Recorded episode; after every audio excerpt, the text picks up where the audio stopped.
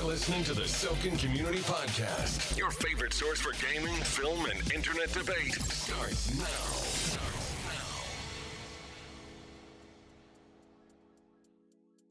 Hello, everyone, and welcome back to the Soakin Podcast. I'm your host, T, and with me today are Syl and Leo. Oh, Leo. Oh, I see what you did there. Hi, I'm Syl. I'm getting way too much screen time this season. It makes me uncomfortable. We're currently cycling through the cast. Next up will be me, Jason, and Syl. Yep, I'm going to take a break next week. Oh, I don't like that. Don't do that. Too late. We've spoken it into existence. Great. But I can cut it out.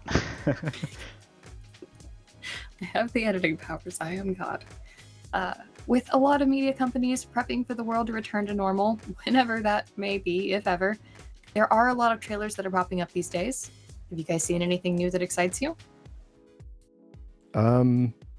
Honestly, most of the stuff I've seen has been stuff that we've talked about. I was trying to figure out what have we not that I saw a trailer for, and I honestly can't.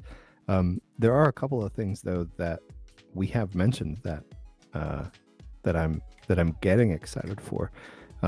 There's a lot of cool Marvel stuff coming up that looks pretty good.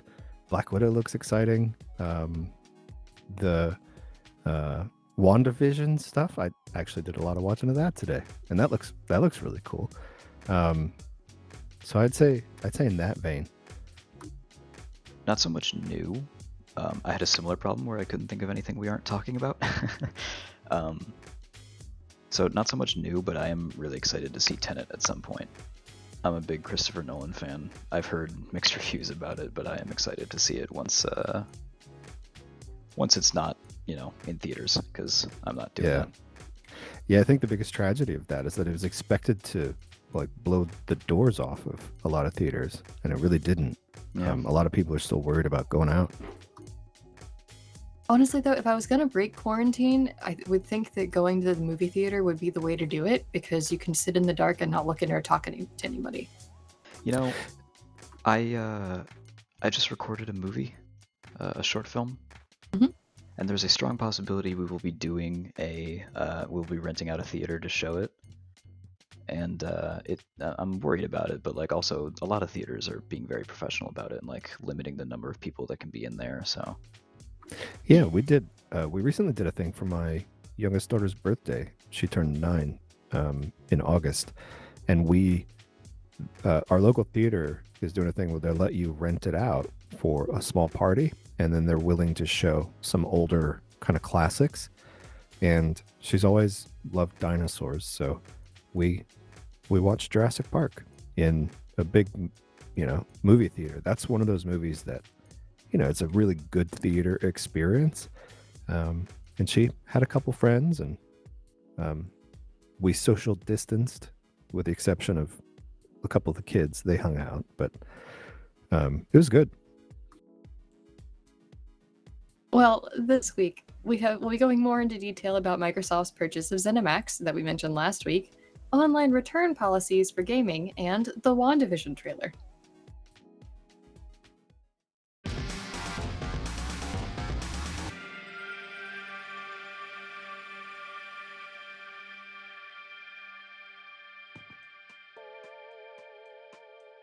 Last week, it was announced a $7.5 billion deal had been struck between Microsoft and ZeniMax, in which the former was purchasing the latter as a parent company. Within ZeniMax is popular game developer Bethesda, which means Microsoft now owns Bethesda and all of its properties. It seems Todd Howard managed to sell us Skyrim one more time. Ugh. In a tweet from Jason Schreier, the Kotaku journalist stated that, quote, Microsoft will honor the PS5 exclusives already announced, end quote, namely Deathloop and Ghostwire Tokyo, but, quote, future Bethesda titles would be on Xbox, PC, and other consoles on a case-by-case basis, end quote. Microsoft has made some of its most popular purchased franchises like Minecraft available on PlayStation. Do you think they're likely to make more Bethesda games Xbox and PC exclusives? I think it's important to reiterate that this was a $7.5 billion $100 purchase. Good gravy. Disney bought Star Wars. Was it $4 billion for that? This is almost double. I think it was the Marvel, some of the Marvel titles were purchased for the same, so that for the $4 billion mark as well. So that means that Bethesda was purchased for the price of Star Wars and Marvel put together. That's insane to me.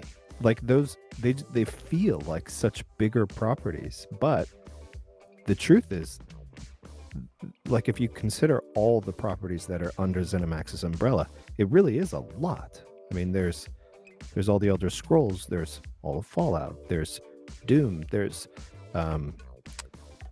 Dishonored. There's a lot of stuff.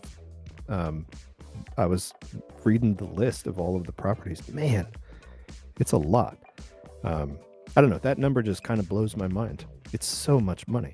It is a ton of properties, and I do think the fact that it's $7.5 billion, like, I saw a lot of articles that essentially said, like, you don't pay that amount of money unless you intend to make them exclusive.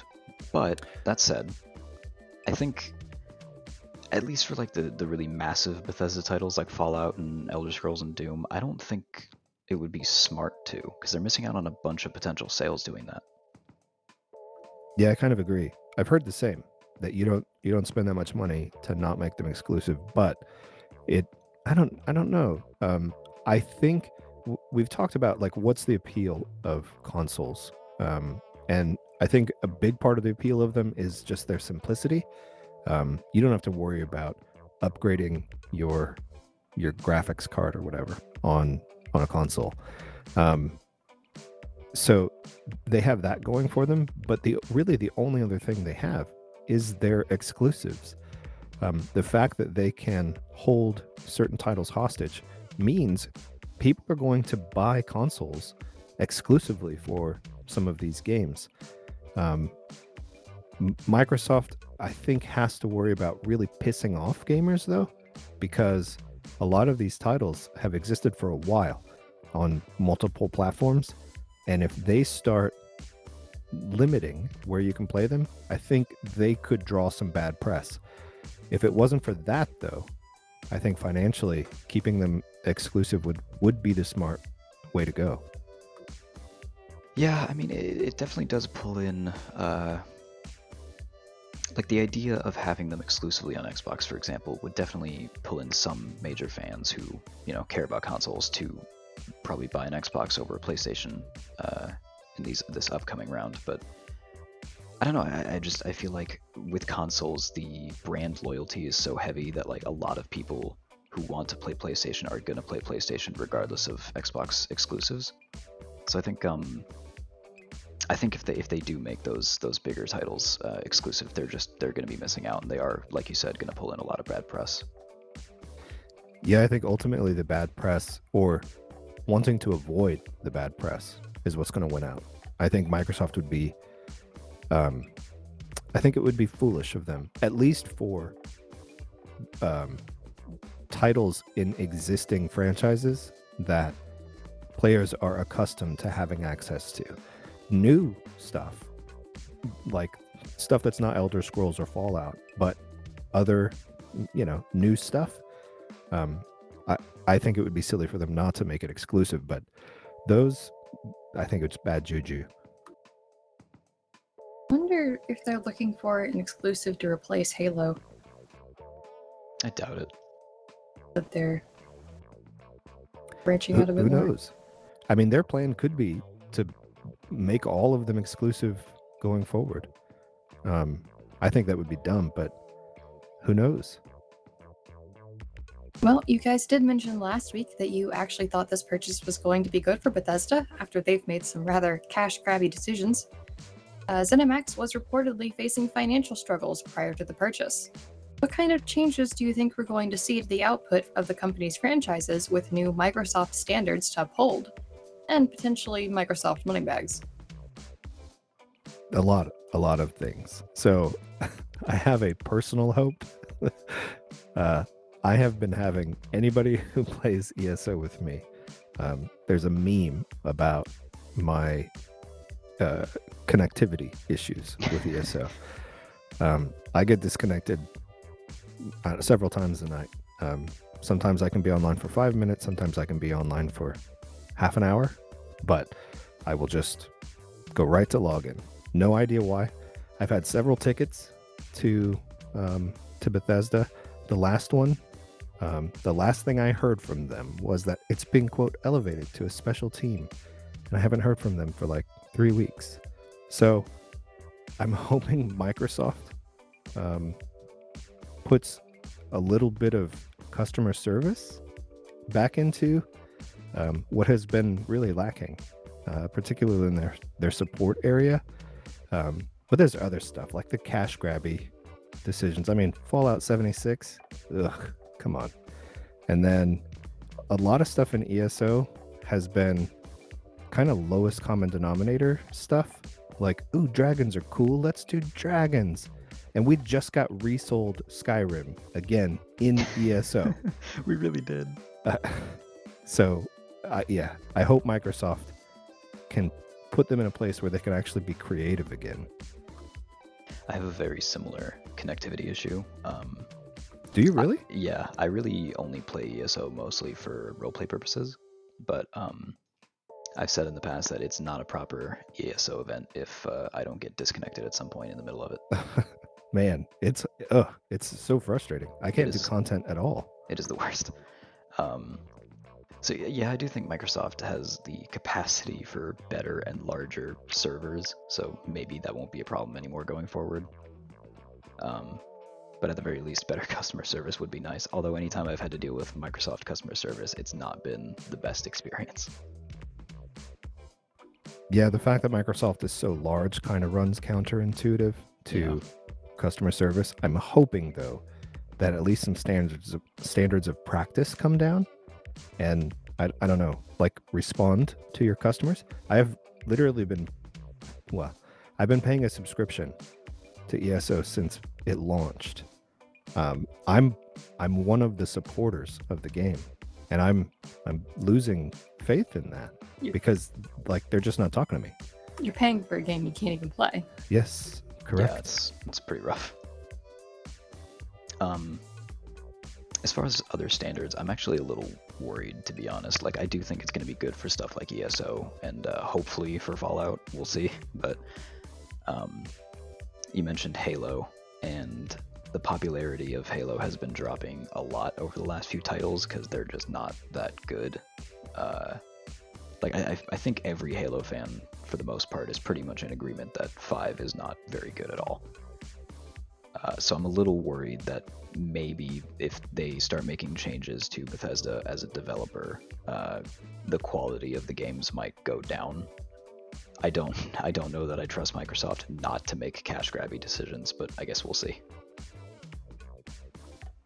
Yeah, I don't know if I trust Microsoft to not make those same kinds of decisions either. I'm just kind of fingers crossed that somebody else in the room, or at least somebody in a room on a higher floor of the building, will push them to make better decisions. But I don't know. Theirs might be just as bad. You're right. Hey, but you know what else they got? Obsidian. You know who I would sell my soul to for an RPG? Obsidian. Fallout New Vegas 2? KOTOR 3? Ooh, yes. It's obviously been a while that fans have been waiting for Elder Scrolls 6. Having to sit through High King Todd Howard re-release Skyrim for the 12th time, at least. With this purchase, do you think we're likely to see the biggest franchises like Elder Scrolls, Doom, and Fallout have more regular releases? Or at least a greater number of games put into the franchise? Will we maybe get, like, another game? Although, keep in mind, we have had like 11 Halo games in the last 19 years, and we did just say that their quality has been somewhat declining. But that also includes the Halo Wars games and the Master Chief Collection. I think the likelihood of Microsoft re-releasing older Fallout games like they did Master Chief Collection is pretty high. I think that's a very cash-grabby decision that would honestly not be the worst thing. I mean, I think a lot of fans would enjoy that, just having like a remastered New Vegas and 3 to play. but I don't know. The quality might drop, but the quantity will most likely increase over the next few years, yeah. And I'm actually really not a fan of like the franchises that release a game every year. Assassin's Creed. Yeah, that's exactly what I was thinking. Assassin's Creed, because you basically reskin the same game, and you start making them redundant, and you start running out of ideas, and there isn't enough lag time to even really count on better improved gameplay or graphics or any of that stuff, because just a year has passed. I much prefer the franchises that allow some time between releases, because it's going to mean just about everything is, or ideally has, time to improve, from the creation of a new story in whatever universe it's in to the tools that developers have at their disposal to just make the game play better, as well as ideally make a more fun game. I mean, do any of the Halos play different than previous ones? I mean, a little bit. Like, they've added new elements to it and changed like certain play styles, but for the most part, I mean, it's still the same general feel.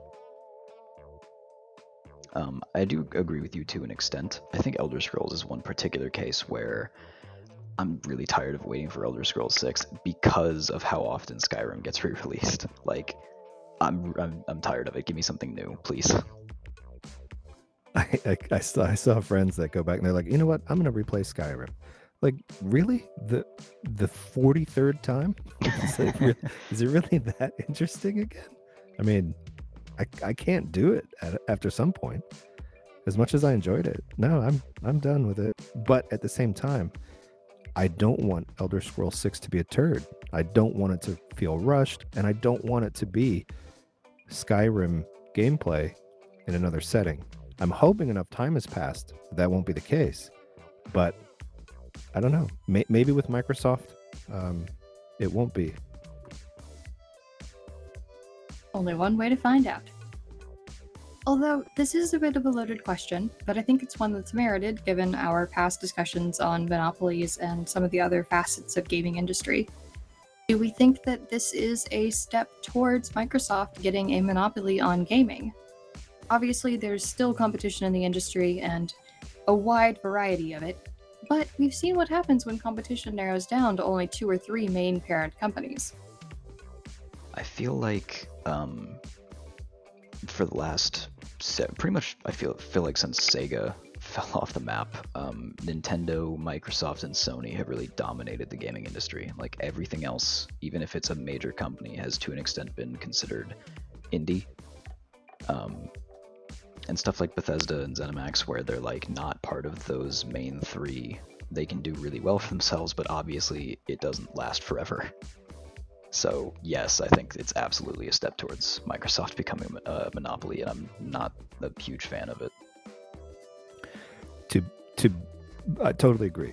And to add on to that, I think one of the reasons that I have personally been so bent over like Epic Game Store's approach to keeping exclusives on their, not console, but on their platform, it's run counter to actually offering Steam some legitimate competition in the industry of greenlighting smaller development teams and elevating lesser-known titles to the gaming community at large. Because I'm not a fan of these companies swallowing up other companies and becoming these huge conglomerates. Microsoft, it freaks me out, not just in terms of gaming, but just in terms of everything they have access to and that they own. But when it comes to gaming, I really don't like all that power. Power is such a weird word, but I don't like all of that just stuff being consolidated under one umbrella. I really like the idea of venues like Steam, because they can help shine a light on other cool stuff out there. Stuff you'll never find at a GameStop, for instance. And the fact that the Epic was positioned to be genuine competition and chose not to irked me more than I think it probably would have had I not also been worried about these conglomerates like Microsoft. All right, well, the $7.5 billion deal has been speculated by a lot of reporters as a sign of intended exclusivity on Microsoft's part, but we won't know for sure how case-by-case future titles will actually be until they start to come out. For now, we'll just cross our fingers for a good new Fallout game, and for ES6 to come out before any hype is lost, maybe? Or before another re-release of Skyrim.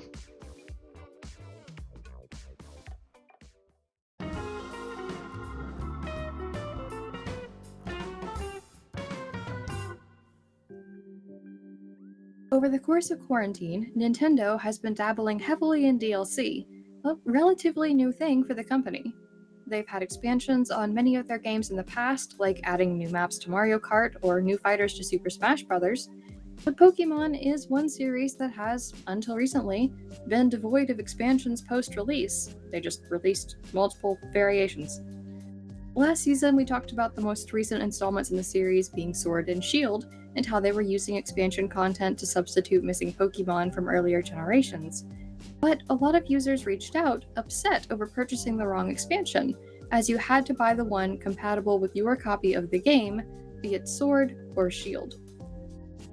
Nintendo originally stated they wouldn't be offering refunds, but over the summer they changed their tune and went through with it. This is the first time Nintendo has ever gone into openly refunding content. What do you think inspired the change of heart?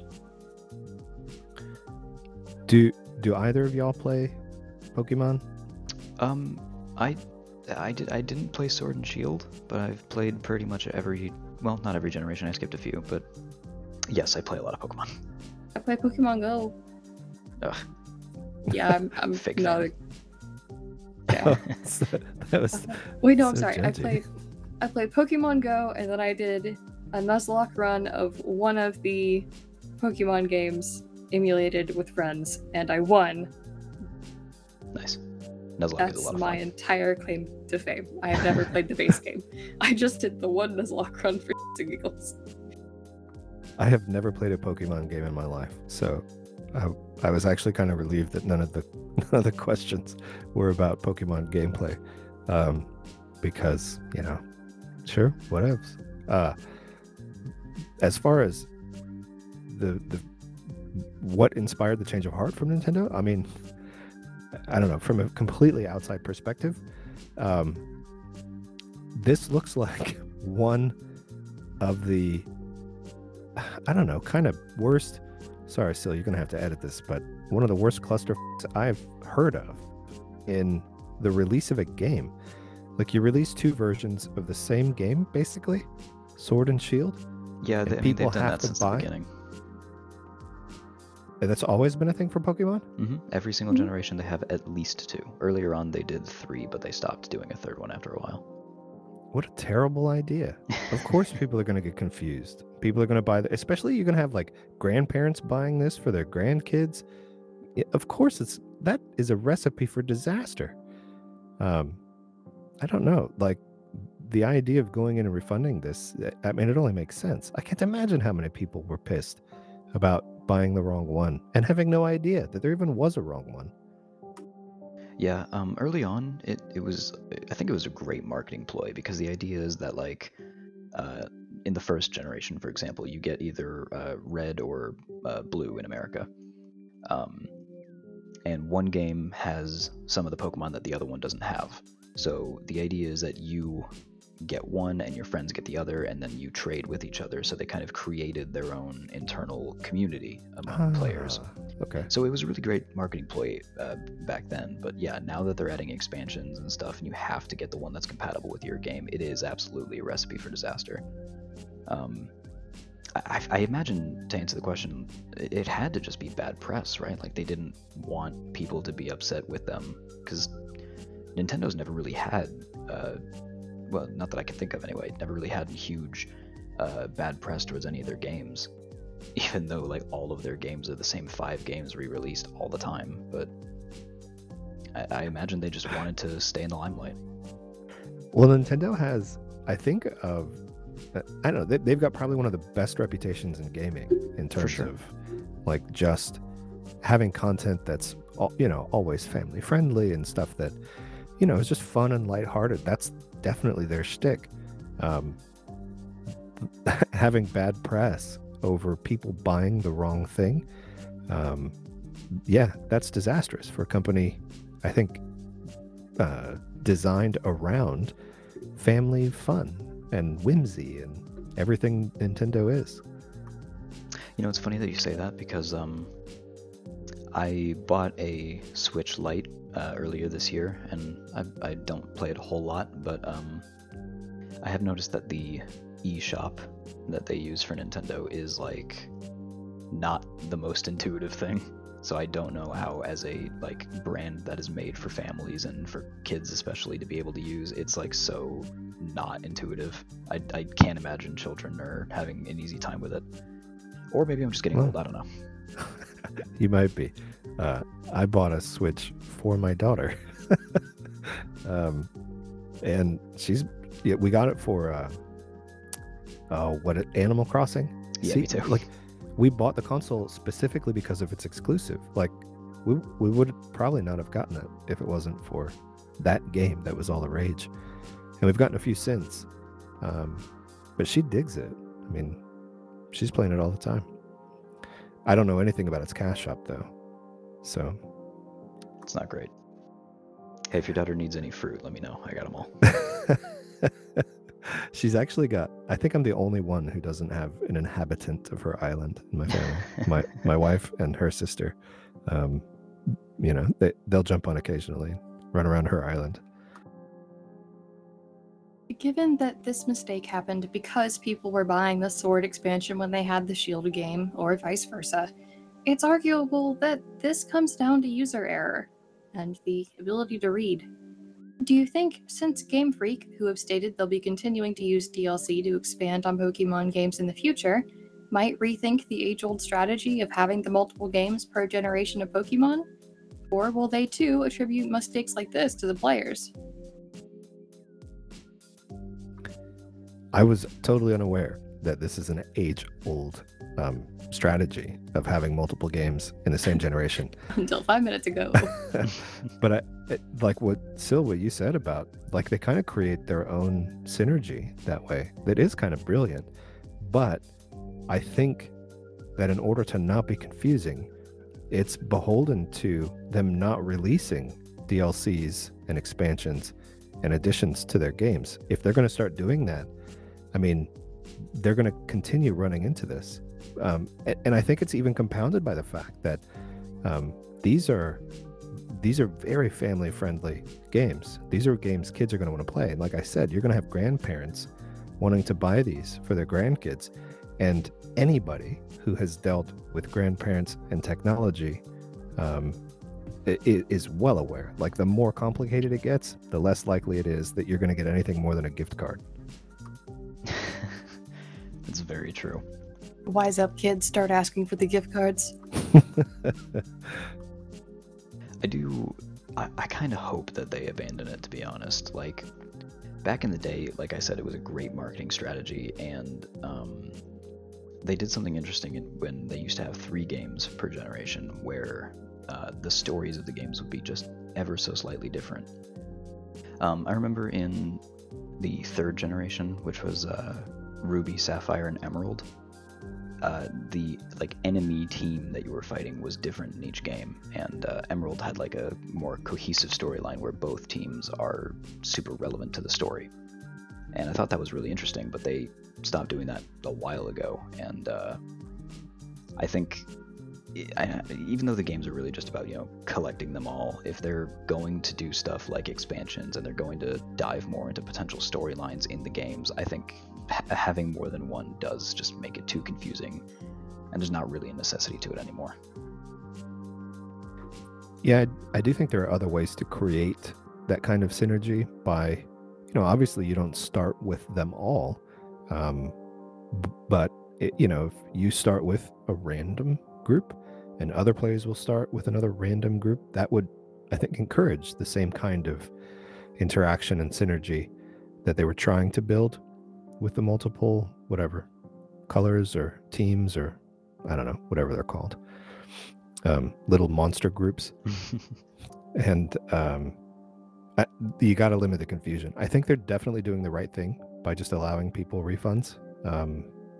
Because I can't imagine if I had made that mistake, I'd be livid. Well, livid's too strong. I'd be angry, partly at myself because T's right. I wouldn't be able to read if I did it wrong. But still, come on. Yeah, I mean, for the record, I do totally think it's a user error thing more than anything else, but it still makes sense that they're giving refunds. But on top of what you said, like, especially recently, there's also there's been like so much cohesion through the internet that has made Pokemon more popular and easier to connect to other people, that you know, in the early days, it was all about like having the one friend who had the other game, because that's who you had to trade with if you wanted to get them all. But now you can trade online. It really doesn't matter. So, or some versions will actually encourage you to go outside. Gross. And in one fell swoop, Nintendo made one of the most important contributions to public health. Right? Yeah, and it lasted all of like 2 months. Then we went to quarantine. Yeah, I was going to say, like, it's really quarantine that kind of killed that, I think. Yeah, it was dark about that, but well, I kind of have to ask, though, like, if the games are that similar, why couldn't you make the DLC compatible for both versions of the game? That's a good question. I don't know. I feel like that would cut out a lot of the concerns. It really would. In fact, it would probably cut them all out. Hey, Nintendo, listen up. Gotta catch all those bugs. Yeah. Anyway. But let's talk a little bit more about online gaming and purchasing in quarantine. It's become a lot more mainstream, as obviously we've all turned to rely on it a little more. Do you think that more online stores should be offering refunds? For example, Steam and PlayStation Network both have a return policy, but this is the first time Nintendo eShop has offered a return policy at all. And Microsoft's Xbox store apparently only allows one refund per calendar year per account. Wholeheartedly, yes. 100% more online shops should be doing returns, because as a mostly Xbox player until recently, I hated that I would buy games online and not be able to return them, because it would tell you immediately, like, hey, once you buy this, you can't return it. And, you know, you're going to buy it anyway because I want to play the game and I'm not going to go to GameStop to get it. But, like, if the game sucks or if it doesn't work... At that point, you're just clicking through anyway. Yeah. I mean, yeah, that's true. But, like, there's definitely games I've bought on Xbox that I was like, hey, this looks fun. And I just didn't really know what I was getting into and didn't like it. I feel like Assassin's Creed has kind of become that recently. The last few games, their trailers have given me nothing. And luckily, in that particular case, I haven't bought any of those last few games because I don't know what the games are about, and I don't know if I would enjoy them from watching the trailers. So I just didn't bother. But there's definitely other games like that where, you know, the marketing for the game didn't really tell me what I was getting into, and I didn't like it when I got into it. You've lost faith, my son. Yeah. Like those advertisements for the mobile games where it's like this really dramatic cutscene or whatever, and like the animation's all nice, and then you like open the game and it's a card game. Yeah. Ugh. This reminded me of the mobile Gwent game. Some of them will even, they'll rip off other games, and because they're not based in the US or based in countries that have similar copyright laws to us, like nothing can be done. Like their mobile games are awful. Mobile games are the worst.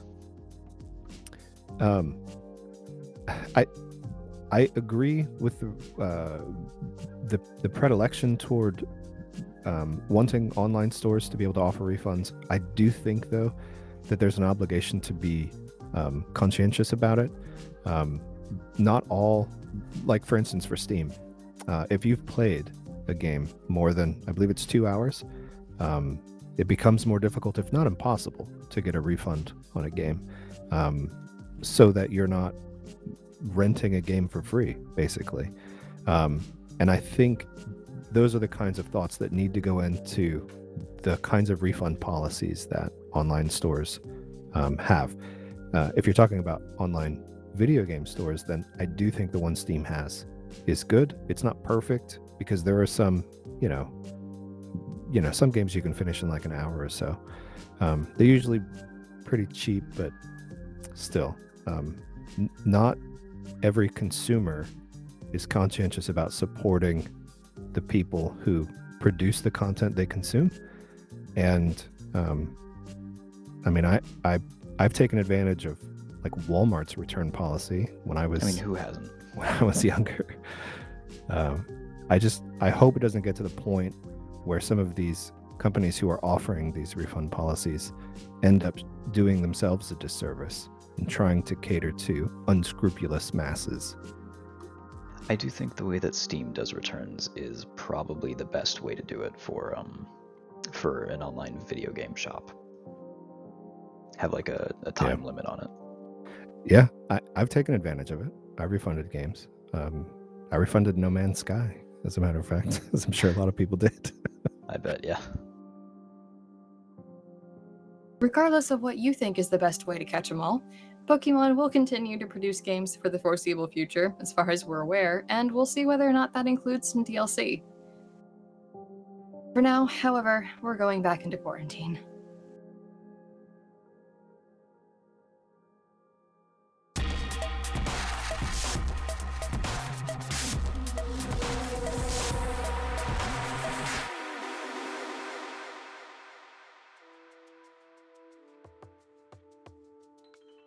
On September 20th, Marvel released the first proper trailer for their upcoming Disney Plus series, WandaVision.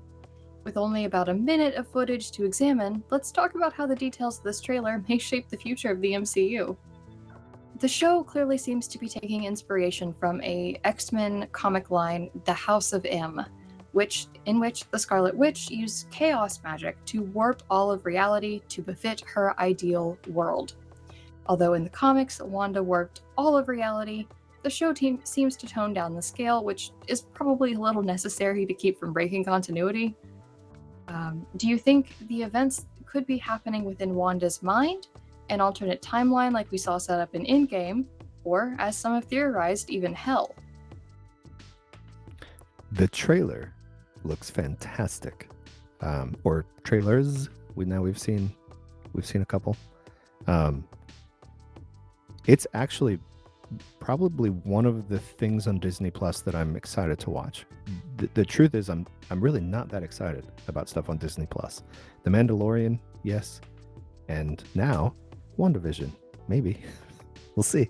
The Marvel shows are the reason I got Disney Plus. I'm happy they're finally coming. Yeah, finally. Although, real quick to interrupt, wasn't Falcon and Winter Soldier supposed to come first? What happened to that? I don't know. 2020. Yeah, I was going to say 2020 kind of this one just nudged everything back a little. But there's an interesting bit in the trailer that shows a lady flying through the sky, and she pops out of the neighborhood that Wanda and Vision are living in. And it goes from day to nighttime as she like pops out of the bubble. And she is, I can't remember her name. Monica Rambeau. Yes. The daughter of Captain Marvel's partner. Mm-hmm. And she's laying on the grass, and there's all this, militarized folks set up just outside the town. And it leads me to believe that either there's some force trying to keep Wanda's bubble limited to this town, or she's somehow keeping it there, or some other force is. And this group is there either monitoring or actively trying to contain this insanity that's happening. So I have the impression that it's a localized thing. And other people are aware of it, but they're like protecting the world from it. I don't know. That's the impression I got. Yeah. I think the general consensus in the theory world right now is that the people trying to contain it are Sword, the offshoot of Shield. Yeah. Because not only was Monica Rambeau there, but there was Darcy from the Thor movies was spotted in the trailer. Yeah, I saw that too. And also, I don't remember his name, but the guy, the agent from Shield, who was in the Ant-Man movies, or at least the second one, he's supposed to be in the show as well. So I think likely Sword is going to play a huge part in it. But I do think, like you said, it's probably like a localized thing. I think the possibility of that town being some kind of portal to hell is huge, because there seems to be a lot of influence from the hell storylines of the comics. Yeah, the twins that it looks like they have. Oh, yeah, cannot wait. Yeah, I mean there's a lot of links to it, and that story that links them to either a gateway to hell or some kind of dimension of hell is really interesting, and I think that would be really cool to explore. Bill's hyped for it, but we'll get there in a minute. So it's been strongly implied by Marvel's Kevin Feige that WandaVision has to come before Doctor Strange's second film, which we know is titled Multiverse of Madness. Some speculate this is because the show will set up Wanda to either be the villain of the film or to at least play a major role in connecting the multiverse. Considering Scarlet Witch's comic and MCU origins as a villain turned hero, how likely do you guys think it is that we'll see Wanda return to an antagonist role in the upcoming films? I would kind of like to see that regression, because I think it's an important part of the House of M thing, where she's not really necessarily the bad guy, but like to everyone who's trying to save the world, she is. So it would certainly be interesting, and I think Doctor Strange is like the perfect hero to go up against her if it came down to it. So that'd be really cool for the movies, but I don't know. I don't think it's likely she's actually gonna go villain again. I have I've said before several times that I much prefer complex villains. I much prefer villains that you could, you might even be able to relate to, villains that you can even kind of appreciate where they're coming from. I also still, I like that complexity with, I think what you were getting at, Syl, in that she might be viewed as a villain, but she might be an unwitting tool of another greater villain. Cough, cough, Mephisto. Yeah. And that, I think, is also a very, very interesting dynamic, that she's not even aware she's being taken advantage of, and she's just doing what she's thinking she wants to do, getting nudged and getting influenced. I think there's also the potential for her to kind of have that slow descent into darkness over the course of a show, that I find really intriguing as well. I like if a story is good, I like it to take its time, and I like it to convince me that a character has earned whatever it is that they're supposed to be set up for. And if she is supposed to be set up as the villain, letting her earn it over the course of this show, I think that would be brilliant, and I'd really like to see that if that's the ultimate goal.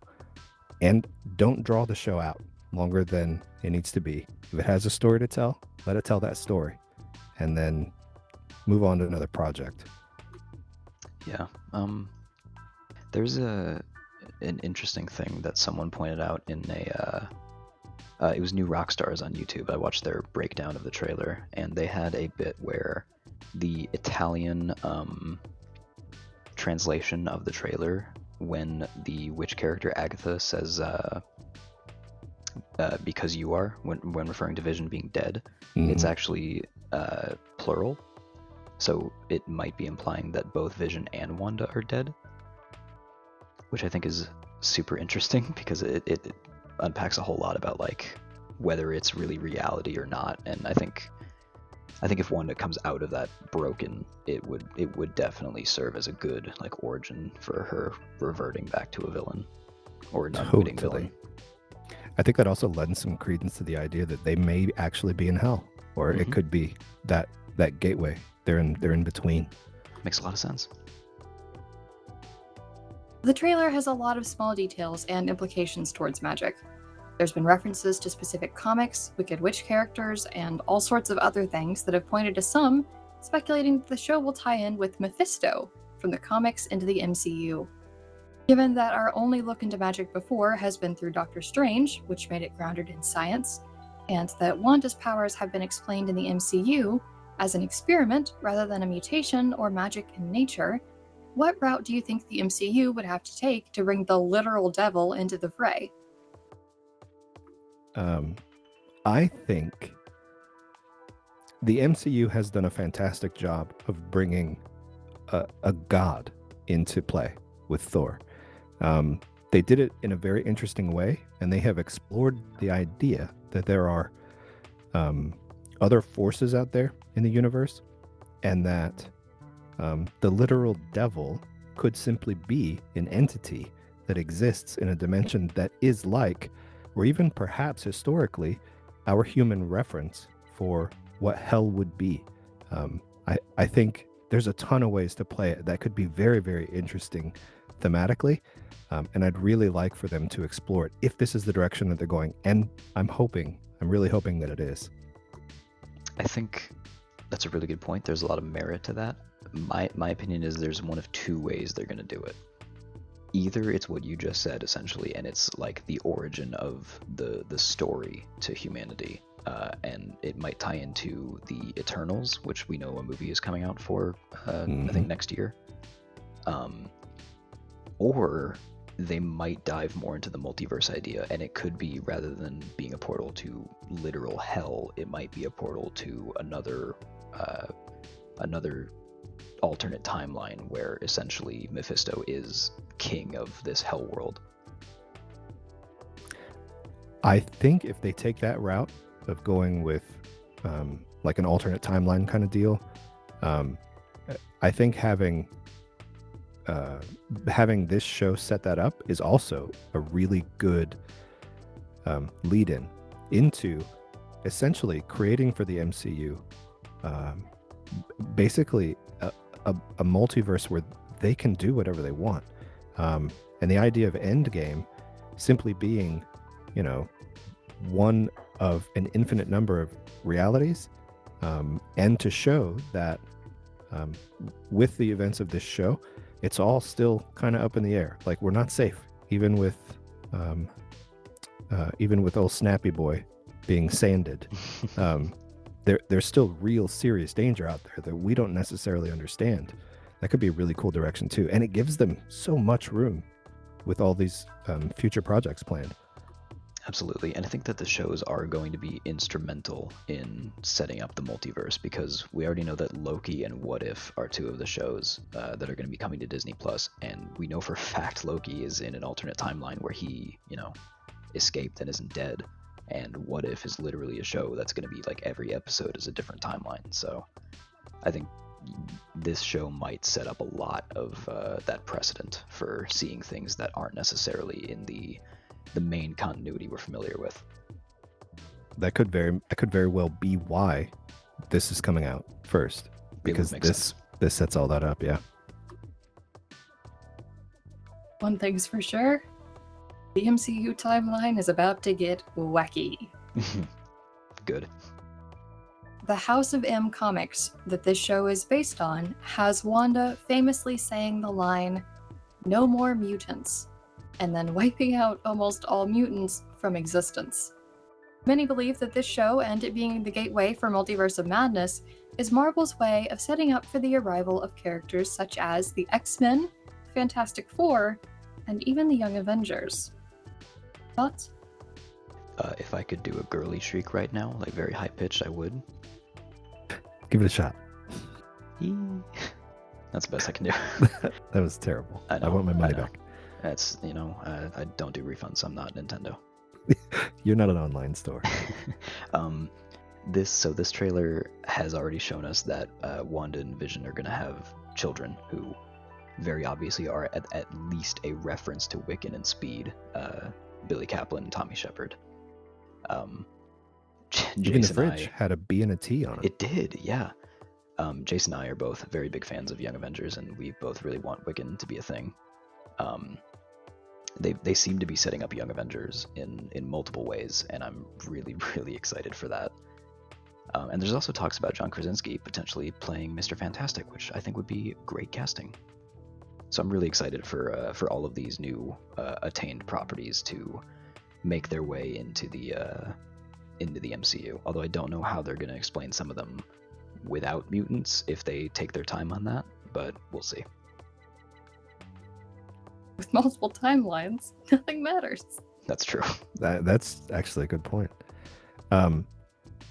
I've said this before too. I really dig when properties kind of link, or at least give a nod to some of the other some, I hate to use the term properties, but that's ultimately what this all is. Acknowledging that the X-Men exist in an Avengers universe, or vice versa, or the Fantastic Four, like that stuff is awesome. I love it when there are those linkages, because it makes the universe feel that much more real. It makes the universe feel that much more complete. And it, I think, even adds to the scale of it. Like you have in the same movie, you have a spaceship with a nerd on board who calls himself Star-Lord, shooting a laser pistol next to the literal god of thunder, wielding Mjolnir. Is that the name of the hammer? Yes. Now it's Stormbreaker, the axe, but yeah. That's true, yeah. Literally shooting lightning out of his ass at bad guys. And like those two themes, they don't usually go together, but they do in the MCU. And I want more of that. I just really want Wiccan. It's so bad. Although it is going to be really funny if WandaVision, like the reality ends up being like her ideal reality. Because if they still don't have the rights to the Quicksilver, then that means her ideal reality, she didn't bother to bring her twin back. Oh, that's sad. Well, they do have the rights to Quicksilver now because he was a mutant. Did they get him back as well? I didn't check. Yeah, I mean, he's part of the X-Men, so they should have the rights to him. But that's a really good point. Why didn't she bring him back? Maybe she does, and we just didn't see him. Although, honestly, like, as someone with a sibling, same. I'm undecided if I bring mine. All right. Well, obviously, the implications WandaVision has on the future of the MCU are potentially massive. Literally out of this universe. The trailer ended with a non-specific coming soon, and supposedly the show will be coming this December, but with so much of Marvel's lineup being pushed back and moved around, we're not holding our breath just yet. Although, in an alternate universe, you might be able to hold your breath indefinitely. You might not even need oxygen.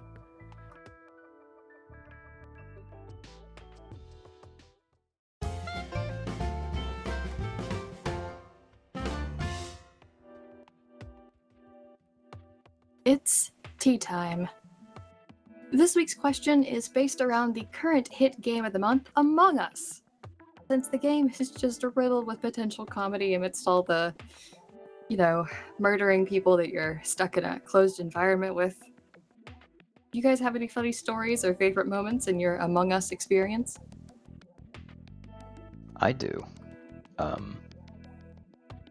So at one point, I've been playing it a lot with my girlfriend Amanda, and at one point we ran into an online player who referred to himself as Detective So-and-so. I don't remember what their name was exactly, but in the opening of the game, as we were waiting for it to load in, he was like, "I'm gonna solve the case." So I was like, "Can I be your deputy?" And he said, "Yes."